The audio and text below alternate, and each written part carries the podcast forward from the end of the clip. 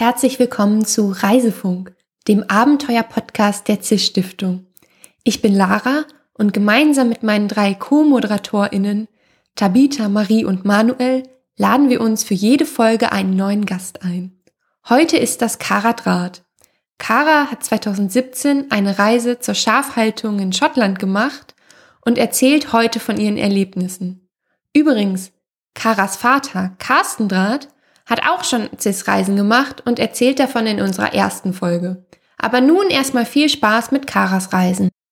Hallo Kara, schön, dass das heute geklappt hat. Hallo Lara, schön, dass du hier bist. Ja, wir wollen einfach mal so starten wie immer hier im Reisefunk. Und ich möchte dich bitten, einfach mal das CIS-Prinzip in deinen eigenen Worten zu erklären. Also ich würde sagen, CIS gibt einem die Möglichkeit, ähm, Menschen zu begegnen im Ausland. Möglich gemacht dadurch, dass man eben ein Thema bearbeitet und die Leute erzählen einem ja in der Regel gerne was über die Sachen, die sie interessiert und das finde ich ganz toll, weil das ja auf normalen Reisen dann vielleicht eher nicht so passiert. Du hast dir die Schafhaltung in, in Schottland rausgepickt. Ja. Wie bist du darauf gekommen, das zu machen? Ja, also erstmal wollte ich sehr gerne äh, nach Schottland, weil mich das Land irgendwie fasziniert hat und ich schon immer nach Schottland irgendwie mal wollte. Und dann habe ich überlegt, ja gut, was gibt's in Schottland? es gibt Schotten, es gibt Schafe. Und ja, dann hat mich irgendwie so die Landwirtschaft interessiert und dann habe ich halt gedacht, okay, dann mache ich ähm, Schafhaltung in Schottland. Davon dürfte es ja genug geben. Genau, so bin ich da drauf gekommen. Ja, ich war ganz fasziniert, als ich deinen Reisebericht gelesen habe. Ich versuche mich immer so ein bisschen einzuarbeiten, wie viel doch die Schafhaltung auch so mit der schottischen Geschichte so verwoben ist und ähm, ja, wie viel das eigentlich bedeutet und wie viel man da über das Land lernen kann. Magst du da mal genau drauf eingehen? Ja, also die Schafhaltung, die hat ja da eine längere Geschichte schon. Und das ist ja mit der britischen Besatzung kamen quasi die Schafe nach Schottland vermehrt, weil vorher ähm, war eben diese, diese Clan-Kultur in Schottland und die Briten haben das dann ja eben besetzt oder waren, Schottland hat dann zu England gehört und mit Aufgabe der Clankultur war dann eben so, dass Großgrundbesitzer nach Schottland kamen und dann da eben ganz viel Schafhaltung betrieben haben, weil das Land, wer schon mal da war, weiß, da gibt es jetzt nicht so arg viel landwirtschaftlich nutzbare Fläche, wo man Sachen anbauen könnte. Aber dafür gibt es ganz viel Heide und da kann man eben Schaf drauf halten, ganz gut. Und ähm, das machen die da auch in Hülle und Fülle. Genau, und deswegen haben Schafe da eine lange Tradition irgendwie und dann gibt's Leute, die machen das da als Beruf und leben von dem, was sie eben durch die Schafe verdienen. Und es gibt Leute, die halten Schafe als Hobby, einfach weil es ihnen Spaß macht oder weil sie da auf einem Gehöft wohnen, wo das möglich ist. Und ja, genau. Also da gibt's alle möglichen Formen. Ja, wo es so viele SchafzüchterInnen oder SchafhalterInnen in Schottland gibt, wie bist du da vorgegangen, um dir die Höfe auszusuchen, wo du dann letztendlich warst? Also wie hast du die gefunden und warum hast du genau die dann genommen? Also ich habe, glaube ich, gegoogelt, Schafsbauernhof in Schottland. Und dann ist auch direkt die erste Farm quasi aufgetaucht, was mich gewundert hat, weil das war ein altes Ehepaar, was da auf so einem Cottage gewohnt hat mit halt, ich weiß jetzt gar nicht mehr, schon viele Schafe, also paar hundert Schafe. Und das war wirklich eigentlich also vergleichsweise ein eher kleiner Betrieb, aber trotzdem sind die halt als erstes aufgetaucht und ähm, ja, die habe ich dann angeschrieben und dann nach ein bisschen hin und her haben die gesagt, ja klar, kannst vorbeikommen, arbeitest hier mit, darfst dann hier wohnen und so. Ja, und die andere ähm, Farm, die habe ich auch im Internet gefunden irgendwie. Das war aber auch eher so ein Hobby-Schafshalter. Und dann war ich noch zu Besuch mal auf einem anderen Schafsbauernhof und das war dann vermittelt durch ähm, die Pem, also die Bauer, Bäuerin vom ersten Hof. Genau, die hat dann gesagt, ach, ich kenne noch jemanden, der hat auch Schafe, da kannst du doch mal hingehen und den fragen. Und das war dann wirklich jemand, der lebte da seit vier Generationen oder so in diesem Tal und die hatten auch schon immer Schafe und das war ganz irre, fand ich. Ja. Dass sich das lange durchzog. Ja, genau. Also die sind da wirklich geblieben und haben dann ihre Schafe da gehalten und so. Das war beeindruckend, finde ich. Wie, wie hast du das mit dem Transport gemacht? Also Übernachtung war ja bei dir relativ einfach, weil du halt irgendwie mitgearbeitet ja. hast und auch relativ lange in einem Ort warst. Genau. Ähm, Aber jetzt gerade so, du warst ja schon in den schottischen Highlands, das ist ja relativ weit nördlich und auch nicht so gut angebunden, oder? Ja. Wie bist du da hingekommen ohne Flugzeug und mit begrenztem Reisebudget? Also ich bin erstmal mit dem Bus gefahren nach London, habe dann gedacht, oh ja, dann fahre ich nachts, guck mir tagsüber London an und dann fahre ich wieder eine Nacht nach Edinburgh. Und das, ähm, ja, dann bin ich halt komplett, also habe mir London danach angeguckt, bin dann komplett übermüdet in Edinburgh angekommen, dann mit dem Bus weiter nach Inverness gefahren und da in der Nähe war dann auch dieses Örtchen, wo ich dann auf der ersten Farm war. Und da war es dann so, dann war ich wirklich komplett am Ende schon, weil ich zwei Tage quasi nicht geschlafen hatte. Und bin dann, aus Versehen habe ich die Haltestelle verschlafen, an der ich hätte aussteigen müssen. Der Busfahrer guckte mich auch so ganz irritiert an, okay, hier willst du aussteigen? Krass. Und dann bin ich halt ausgestiegen und habe dann versucht, Pam anzurufen. Und ähm, da ging dann erstmal niemand dran, weil später habe ich rausgefunden, die hat gar kein Handy.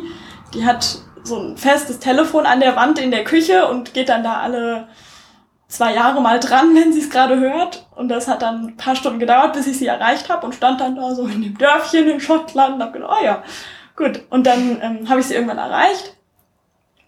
Und dann schickte sie mir George vorbei. Und George kannte ich nicht. Und George ist ein Schotte und hat keine Zähne mehr und spricht irgendwie sehr schottisch. Das heißt, ich habe kein Wort verstanden, was er erzählt hat, aber es war irgendwie super nett, weil er die ganze Zeit gelacht hat und versucht hat, mir irgendwas zu erzählen. Und genau, der hat mich dann da irgendwann abgeholt nach ein paar Stunden. Da war ich auch sehr froh. Und genau, er hat mich dann zur Farm gebracht. Also da kam man nun wirklich nicht mit dem Bus hin. Das ging dann nicht mehr.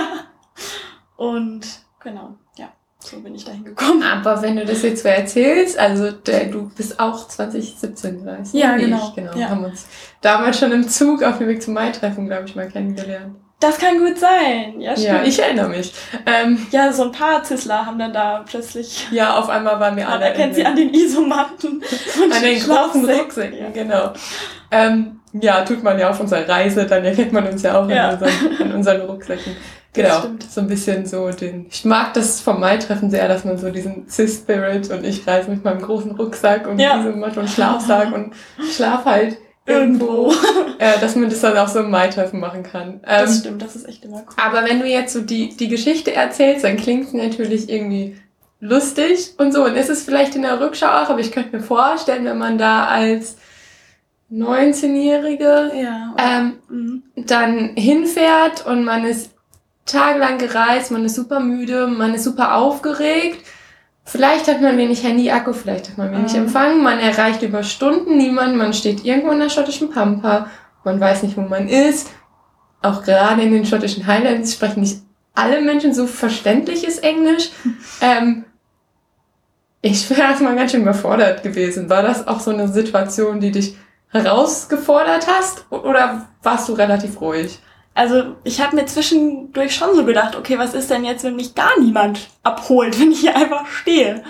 Und ich kann mich erinnern, dass ich das gruselig fand, aber ich war dann so müde, dass ich das alles ganz lustig fand in dem Moment. Und also ich war besorgt, aber Stimmung war noch gut, weil ich mich so gefreut habe, dass es endlich losgegangen ist. Aber ich kann mich erinnern, dass als ich in Frankfurt in den ersten Bus gestiegen bin, dass ich da ganz schön aufgeregt war, weil das meine erste Reise alleine war und dann gleich so eine Reise, wo man wirklich alleine ist und nicht irgendwie ein Hotel gebucht hat, sondern irgendwelche Leute angeschrieben hat, die man gar nicht kennt und so.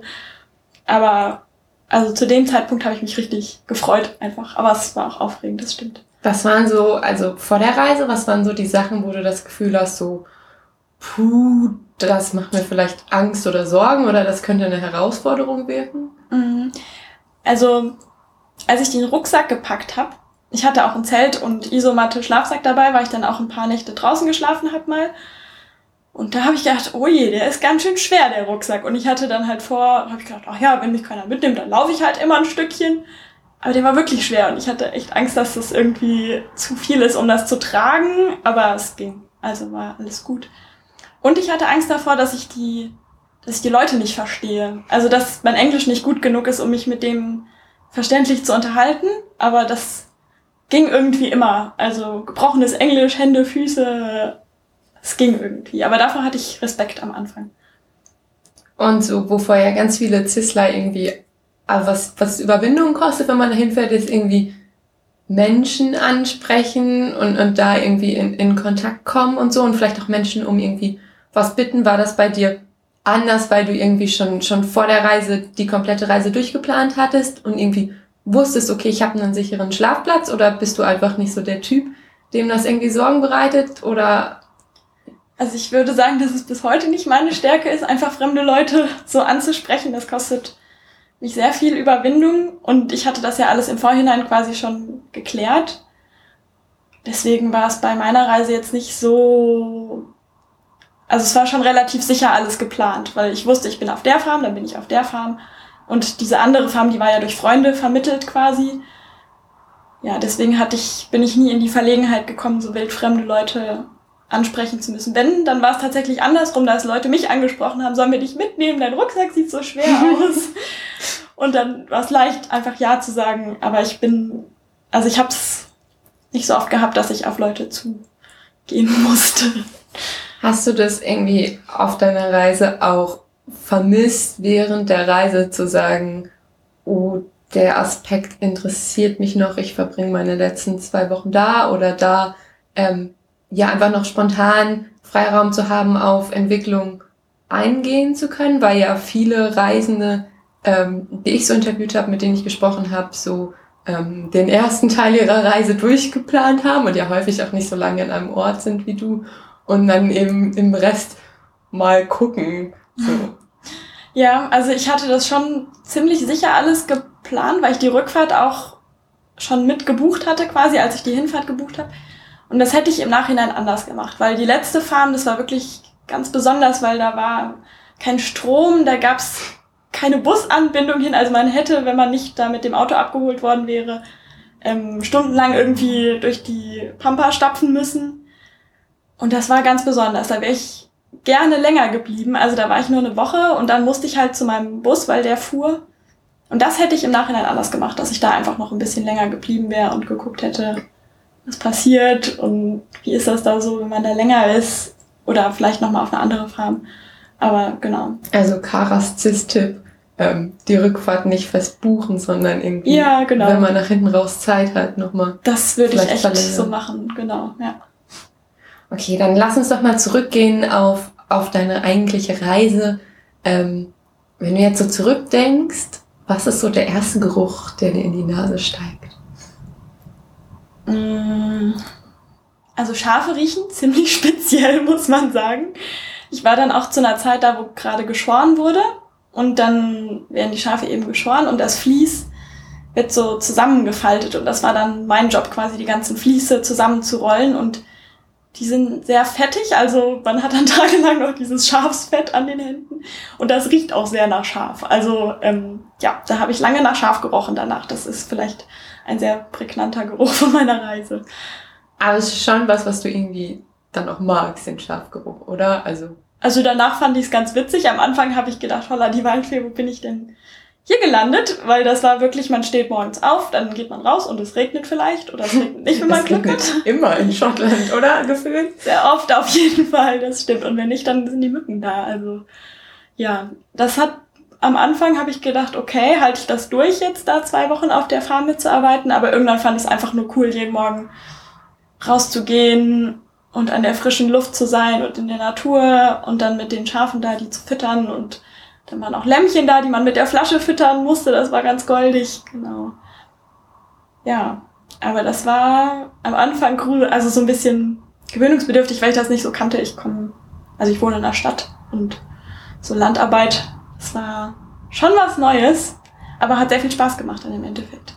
War das dann so, wie man sich das so vorstellt, also oder wie ich mir das als Städterin vorstelle, so eine Stallarbeit oder so eine Hofarbeit, dass man irgendwie morgens früh aufsteht, den ganzen Tag so einen Knochenjob macht, unterwegs ist und dann abends noch irgendwie was dann äh, ins Bett fällt? Oder was waren so Aufgaben, die du übernommen hast? Wie sah so dein Tag auf der Farm aus? Also man konnte, also man ist halt morgens zeitig oder aber nicht zu früh aufgestanden, hat dann erstmal alle möglichen Schafe, Hühner, Katzen, Hunde, Ziegen gefüttert. Das hat dann schon so ein paar Stunden gedauert. Genau, und dann auch die Lämmchen gefüttert und denen das die Milch warm gemacht quasi. Und dann hatte man mittags eigentlich frei, weil dann waren die Tiere erstmal glücklich und man musste eigentlich nichts ausmisten oder so, weil die waren halt auf den Weiden, die Schafe. Und abends musste man dann halt nochmal eine Runde füttern. Aber den Nachmittag oder den Mittag hatten wir meistens dann frei oder haben irgendwelche Gräben freigemäht vielleicht, die dann, also es war alles mit so Gräben durchzogen, die ständig freigemäht werden mussten. Das habe ich auch sehr viel gemacht in der Zeit da. Das war eigentlich am anstrengendsten. Aber es hat immer Spaß gemacht. Also wenn man eine Pause machen wollte, dann war es gar kein Problem, eine Pause zu machen oder mal wandern zu gehen in der Umgebung. Ja, also es war schon anstrengend, aber es war irgendwie schön anstrengend. Also jetzt nicht so, dass man komplett überfordert war, sondern es hat Spaß gemacht auf jeden Fall.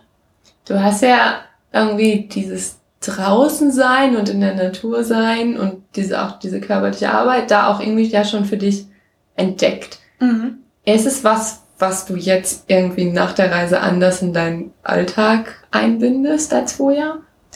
Leider nicht. Also ich studiere jetzt Zahnmedizin und bin relativ viel drin. Ja, das hatte ich mir eigentlich auch. Also ich würde es mir anders wünschen, aber ja, also ich gehe gerne laufen und spazieren und wandern. Wenn ich Urlaub mache, dann mache ich Wanderurlaub. Aber leider im Alltag habe ich nicht so viel mit Schafen und so zu tun. Ja. Warst du nach deiner Reise nochmal auf einer Schaffarm? Also ich war dann nach meiner Reise nach Schottland noch einen Monat ähm, in Island mhm. und habe da mit Pferden gearbeitet, die ich auch sehr gerne mag. Ich habe auch bin lange geritten und das war auch so eine Sache, wo ich dann wieder die ganze Zeit draußen war und es gefällt mir eigentlich echt gut, macht richtig Spaß. Ja. Mm, ich glaube, es ist eine gute, ein guter Zeitpunkt, um mal unsere Schnellfragerunde zu starten. Ja. Ähm, genau. Antworte einfach am besten in ein bis zwei Sätzen. Ähm, manchmal interessiert mich aber auch irgendwas so sehr, dass ich dann doch drauf einsteige und mich verquatsche. Ähm, gab es einen Luxusgegenstand, den du mitgenommen hast, der sich vielleicht ausgezahlt hat oder nicht? Also irgendwas, was ganz viel Platz oder Gewicht gekostet hat? Also am Anfang dachte ich, es ist komplett unnötig, aber ich hatte eine Picknickdecke dabei. und diese Picknickdecke, die war so Gold wert, weil ähm, ich habe ja gezeltet auch. Und dann konnte man in meinem Zelt leider nicht sitzen, weil das so niedrig war. Und dann hatte ich immer diese Picknickdecke, auf die ich mich setzen konnte vor meinem Zelt. Und das war top. Also die hätte ich nicht missen wollen, aber es war schon, das war so mein Luxusgegenstand, glaube ich, ja. Also du hast quasi nochmal, du hattest ja eine Unterkunft da und du hast ja. quasi freiwillig nochmal irgendwo in der Wildnis dein Zelt aufgeschlagen, einfach weil du gerne draußen sein wolltest, oder? Genau, ja. Also ich war dann da bei Fort William, da gibt's so ganz schöne Täler, da war ich dann beim Ben Nevis, bei diesem höchsten Berg von Schottland, da bin ich so ein bisschen rumgewandert und hochgewandert und habe da in der Nähe gezeltet, genau, weil ich da noch Lust drauf hatte. Ähm, was war das widerlichste Essen, was du so gegessen hast? Hast du in Schottland Haggis? Probiert? Nein, leider nicht. Ähm, ich esse kein Fleisch, aber ich hatte mir Müsli mitgenommen und ich hatte Bulgur. Und sehr viele meiner Mahlzeiten bestanden aus Müsli und Bulgur. Vielleicht nicht gemischt, aber irgendwann konnte ich es nicht mehr sehen. Ich kann bis heute kein Bulgur mehr sehen. Also irgendwann, glaube ich, fand ich den Bulgur am widerlichsten.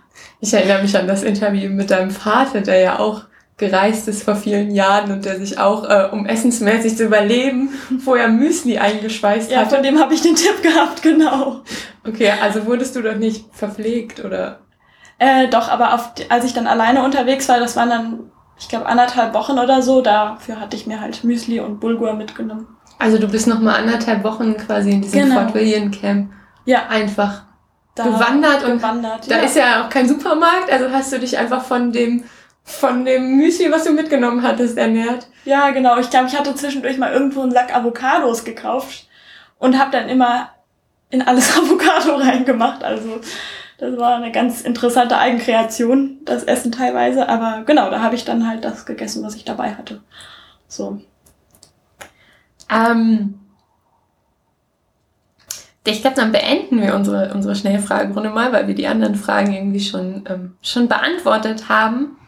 Ähm, häufig begegnet man ja irgendwie Menschen auf das Reisen, die einem inspirieren und wo einem die Begegnung so richtig bewegt oder wo, wo man denkt, okay, das ist ein, irgendwie ein Vorbild für mich oder so. Mhm. Man hat so tiefe Begegnungen mit Menschen. Gab es so Menschen auch, denen du begegnet bist, die dich irgendwie richtig beeindruckt haben? Also, wen ich sehr beeindruckend fand, das war der Farmer von der letzten Farm, der da eben ohne Strom und ohne Internet, ohne Handynetz in dem Tal da lebte, weil das war wirklich ein Überlebenskünstler, der hatte irgendwie 20 kaputte Autos da stehen und hat sich dann irgendwie aus denen was zusammengeschraubt und ganz wilde Geschichten da immer gemacht und den fand ich echt cool, weil das war so ein lebensfroher Mensch und der hat da sich so sein Ding aufgebaut in dem Tal. Das war wirklich cool. Ja. Und dann hatte ich noch eine witzige Begegnung ein Jahr später. Ähm, war ich dann nochmal in Schottland einfach zum Wandern. Und dann habe ich einen anderen Zissler getroffen, den ich schon auf dem Mai-Treffen irgendwie, mit dem ich mich unterhalten hatte, weil der auch nach Schottland gereist ist. Und dann bin ich da so gewandert und denk so, oh, weil der hat so ganz prägnante rote Locken. Und dann hab ich so, ah, den kenne ich doch da vorne. Und dann, das war voll witzig, weil man, wir haben uns nicht abgesprochen oder verabredet und dann habe ich ihn einfach da nochmal in Schottland getroffen. Das war auch noch eine lustige Cis-Begegnung, wie man sich sie so vorstellt. Mhm. Gab es Situationen, jetzt gesehen von deiner, von deiner Bus, von deinem Busmalheur in der Anreise, wo du das Gefühl hattest, boah, da, da komme ich gerade richtig an meine Grenzen oder sogar darüber hinaus und ich wachs gerade krass an mir, so im Nachhinein? Mm, ich weiß noch, dass als ich gezeltet habe, hat es irgendwie drei Tage durchgeregnet. und das Zelt war nicht das beste Zelt. Und da war, also ich war alleine unterwegs und das Zelt war nass und alles andere war irgendwann auch nass und da war wirklich die Stimmung kurz vorm Kippen, weil ich, ich habe keinen Bock mehr und es war nass und kalt und schlammig und es hat mir nicht gefallen mehr und da habe ich gedacht, okay, das ist jetzt wirklich viel und ich freue mich auch auf zu Hause. Aber dann ähm, ging es wieder. Aber das war so eine Herausforderung, einfach so mal mit ganz wenig zu leben und auch ganz ungemütlich zu wohnen da in diesem Zelt. Aber es ging, ja. Ähm, wie, wie hast du dann die Situation da wieder hingebogen? Also ich habe halt, war dann tagsüber immer wandern und bin dann auch immer schön nass zurückgekommen und dann hat irgendwann zum Glück die Sonne wieder geschienen und das war dann so ein richtiges Stimmungspush-Moment, dann ging es wieder, weil wenn es so drei Tage durchringte, das war cool. Dann lass uns doch noch mal mit ein bisschen Abstand auf deine Reise blicken. Das mhm. ist ja dieses Jahr schon, schon fast drei Jahre her. Die, ja. die Zeit vergeht immer ganz schön schnell. Ähm, so würdest du sagen, dass dich das verändert hat in irgendeiner Art und Weise oder dass du jetzt danach, dass es irgendwie deine Perspektive verändert hat oder dass du jetzt Dinge anders tust, zum Beispiel anders reist? Mm, also es war für mich die erste große Reise alleine. Und da hat man sich ja schon wirklich so was getraut. Und danach habe ich mich irgendwie getraut, so größere Reisen vielleicht mal zu machen. Dann nach Island, wo ich dann fast gar nichts organisiert hatte und einfach so, ach ja, ich könnte ja mal in der Woche nach Island fliegen. Das machen wir mal. Das ist eine gute Idee. Und dass man da irgendwie so viel entspannter rangeht ans Reisen und sich denkt, ach, das wird schon alles und so ein bisschen so ein Grundvertrauen da in die Menschheit mitbringt, dass schon alles irgendwie wird. Und es wurde auch immer, also dass es quasi so die Tür geöffnet hat, sich mehr zu trauen auf Reisen oder sich, dass man halt lernt, dass man auf sich selbst vertrauen kann und dass man jede Situation irgendwie wieder hinbiegt. Also das hat auf jeden Fall, würde ich sagen, viel Selbstvertrauen gegeben, diese Reise. Ja, das ist ja ganz häufig so, diese CIS-Erfahrung, dass man merkt, boah, die Welt ist eigentlich ganz schön, ganz schön toll und irgendwie wird am Ende immer alles. Ja, so. genau, das kann man so sagen, das stimmt. Ähm, wenn du halt, also ich erinnere mich gerne nochmal, noch mal, lass uns nochmal zurückgehen. Du bist ja anderthalb Wochen alleine in so einem, in so einem Tal, wo so Hügel und vielleicht Berge und halt, also ich meine, wer, wer Schottland kennt, halt sonst wirklich nichts ist, alleine gewandert, so und, ähm, dann ist man ja anderthalb Wochen mit sich selber alleine und muss irgendwie, hat niemand mehr zu Hause, der vielleicht mal auch Stimmungen abfangen kann oder aufbauen kann oder sonst was. Man kann sich mit niemandem austauschen. Man hat vielleicht noch ein, noch ein Buch dabei, wo man irgendwie Input bekommt, aber sonst ist auch die Welt auf einmal so still herum, wenn man ganz wenig Reiz reinbekommt. War das irgendwie was, ähm, was für dich neu war, was, was vielleicht auch was mit dir gemacht hat oder konntest du schon immer gut mit dir alleine sein? Also ich weiß noch, dass ich am Anfang immer meiner Mama quasi täglich Nachrichten geschickt habe, so von wegen, oh, ich lebe noch und heute ist das und das passiert. Und irgendwann habe ich aber gedacht, nee, das ist mir eigentlich auch schon zu viel Kontakt oder so.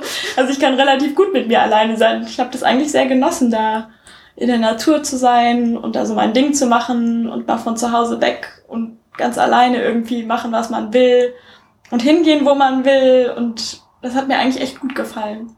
Und ich habe mich dann irgendwann, war ich noch so ein paar Tage auf einem Campingplatz da und habe mich dann da mit meinen Nachbarn angefreundet und habe mit denen dann immer mal so gequatscht. Aber ansonsten habe ich das eigentlich sehr genossen, alleine zu sein. Jetzt kennen wir uns ja, weil du dich nach deiner CIS-Reise auch entschlossen hast, für CIS weiterhin aktiv zu sein in dem berüchtigten ZAK-Team, dem CIS-Alumni-Kernteam. Ähm, was hat so den Ausschlag gegeben zu sagen, boah, da möchte ich jetzt noch weiterhin Zeit rein investieren und mit denen verbunden bleiben? Also, das habe ich auf dem Mai-Treffen gemerkt. Das finde ich immer total schön, wenn man so viele gleichgesinnte Leute trifft und alle sind super nett und offen und freundlich und man kann sich super gut mit jedem unterhalten. Und diese Gesellschaft, die finde ich einfach sehr schön. Und dann habe ich gedacht, okay, das ist so eine tolle Sache, dem möchte ich verbunden bleiben eigentlich. Und CIS ist auch, gibt so tolle Chancen für junge Leute und da wollte ich einfach das weiter unterstützen und es vielleicht weiter verbreiten, damit mehr Leute das nutzen können gerade junge Leute, dass die davon erfahren, weil das ist, glaube ich, das größte Problem von CIS, dass es halt so unbekannt ist. Wenn du jetzt noch mal eine Reise machen würdest, also ich gebe dir 600 Euro und sag, diesen Sommer, Carla, du kannst eine Reise machen, aber halt unter CIS-Bedingungen. So, ähm, also mindestens vier Wochen nicht fliegen und du hast nur diese 600 Euro.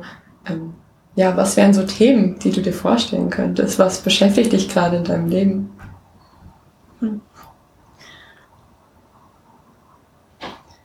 Also ich glaube, dass ich es mir wieder nach dem Land aussuchen würde. Dass ich, also momentan fasziniert mich irgendwie so ein bisschen der Osten, also so Richtung Jordanien vielleicht oder Polen und da gibt's ja auch so ganz große Waldgebiete, so Urwaldreste, die ich ganz cool und interessant finde. Und das ist halt einfach so eine Region, die man gar nicht auf dem Schirm hat, finde ich. Also so Italien kennt man, Spanien kennt man, den Norden kennt man auch irgendwie, aber so Richtung Osten, das ist so für mich zumindest ganz unbekanntes Gebiet. Da würde ich. Ich hatte jetzt kein konkretes Thema, aber die Länder würde ich sehr gerne sehen. Du würdest dann wahrscheinlich einfach wieder wandern gehen und viel ja, alleine draußen sein. Würde ich oder? irgendwas mit Natur wieder machen, das stimmt. Ähm, hast du noch einen Tipp für, für angehende CIS-Reisende, was sie unbedingt machen sollen oder wie sie ihre Reise planen sollen? Also wie gesagt, ich würde das Ende vielleicht offen lassen, dass man sich die Chance gibt, irgendwie noch spontan weiterzumachen, damit das alles so im Flow bleiben kann, diese Reise. Und dass man einfach versucht, irgendwie da optimistisch und gut gelaunt ranzugehen und sich nicht zu viel Stress macht, weil man schafft wirklich ganz viel, wenn man muss oder wenn die Situation so ist, dann kann man sich eigentlich auf sich selber verlassen und dass man da versucht, irgendwie ganz locker und entspannt ranzugehen. Ja, es wird alles gut eigentlich immer. Das ist doch ein, ein schönes Schlusswort, wenn du nichts mehr hast, was dir gerade auf der Seele brennt an Geschichten, die du unbedingt loswerden möchtest. Nee, ich glaube, das war's. Ja, dann danke ich dir ganz herzlich. Gerne. Ja, und falls ihr noch Fragen zur, zur Schafhaltung in Schottland habt, dann ist Kara eure Expertin. Genau, meldet euch gerne bei Fragen. Dankeschön. Das war sie schon, die neue Folge des Reisefunks mit Kara Draht. Wir haben eine E-Mail-Adresse reisefunk.cis-reisen.de und freuen uns über Lob, Anmerkungen und Kritik. Bis zum nächsten Mal.